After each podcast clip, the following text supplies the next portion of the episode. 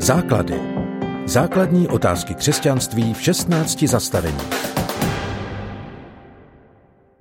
Dobrý den, dnes se v základech společně zamyslíme nad tématem Boží království a následování Krista. Ježíšova slova o Božím království jsou jedním z nejtajemnějších učení Bible. Na jednu stranu víme, že Boží království nastane na konci času, až bude potrestáno zlo a obnoven spravedlivý svět. Na druhou stranu Ježíš říká, Boží království je mezi vámi. Jak tomu máme rozumět? A lze tomu vůbec rozumět? Pojďme se zamyslet, jak pojmu Boží království rozuměli Ježíšovi posluchači. Židé podle starozákonních proroctví očekávali obnovení fyzického Davidovského království. Občas se našel někdo, kdo chtěl vzít spravedlnost do svých rukou, zbouřit se proti nadvládě Římanů a znovu obnovit tento státní útvar. Jakýkoliv podobný pokus byl tvrdě trestán.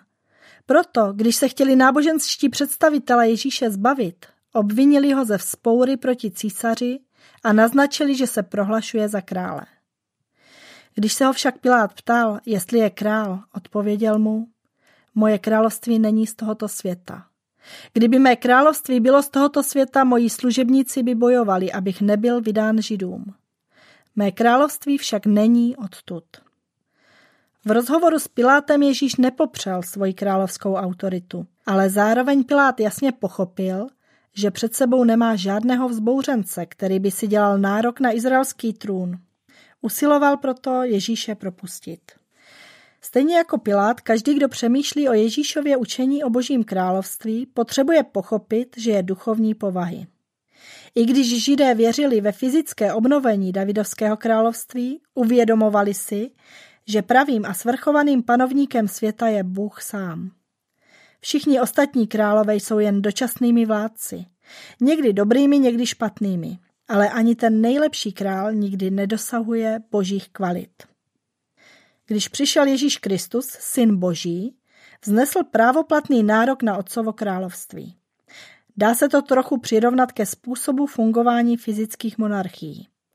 Dědic se připravuje na převzetí vlády, už částečně i vládne, ale opravdová korunovace teprve přijde. Než k tomu dojde, zhromažďuje své poddané, upevňuje svoji autoritu a rozšířuje zprávu o blížící se události. Ve spojitosti s Božím královstvím se mi vybavuje obraz z proroka Daniele. Babylonský král Nebukadnezar, kterému Daniel sloužil, viděl ve snu sochu skládající se z několika druhů kovu. Její popis přesně odpovídal popisu království, která přicházela jedno po druhém od jeho babylonské říše až po říši římskou v čase Ježíšova narození. Když král pozoroval sochu, uvolnil se náhle bez zásahu rukou kámen. Spadl na tu sochu a rozdrtil ji. Z kamene se stala obrovská skála a naplnila celou zemi. Tento obraz považují za nejuchvatnější vylíčení Božího království.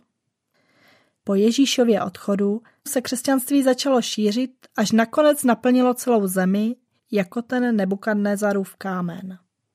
Přes kruté pronásledování, kterým od začátku učedníci procházeli, bylo podle teologů na konci prvního století na světě kolem deseti tisíc věřících. Dnes se ke křesťanské víře hlásí téměř 2,5 miliardy lidí, což je zhruba každý třetí obyvatel naší planety. Opravdových následovníků je pravděpodobně o dost méně. Do těchto počtů jsou totiž zahrnuti i formální věřící, kteří ve skutečnosti nikdy právo královat ve svém životě Ježíšovi nedali. Přesto jde o úchvatné číslo, které neustále roste.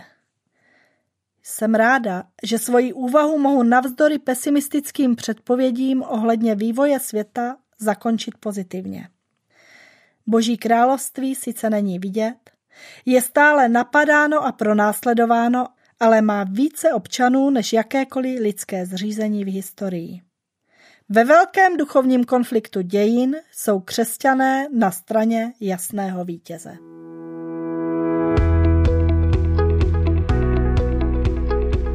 Podcast Základy vznikl na Rádiu 7, které žije z darů posluchačů. Pokud nás budete chtít podpořit, budeme rádi.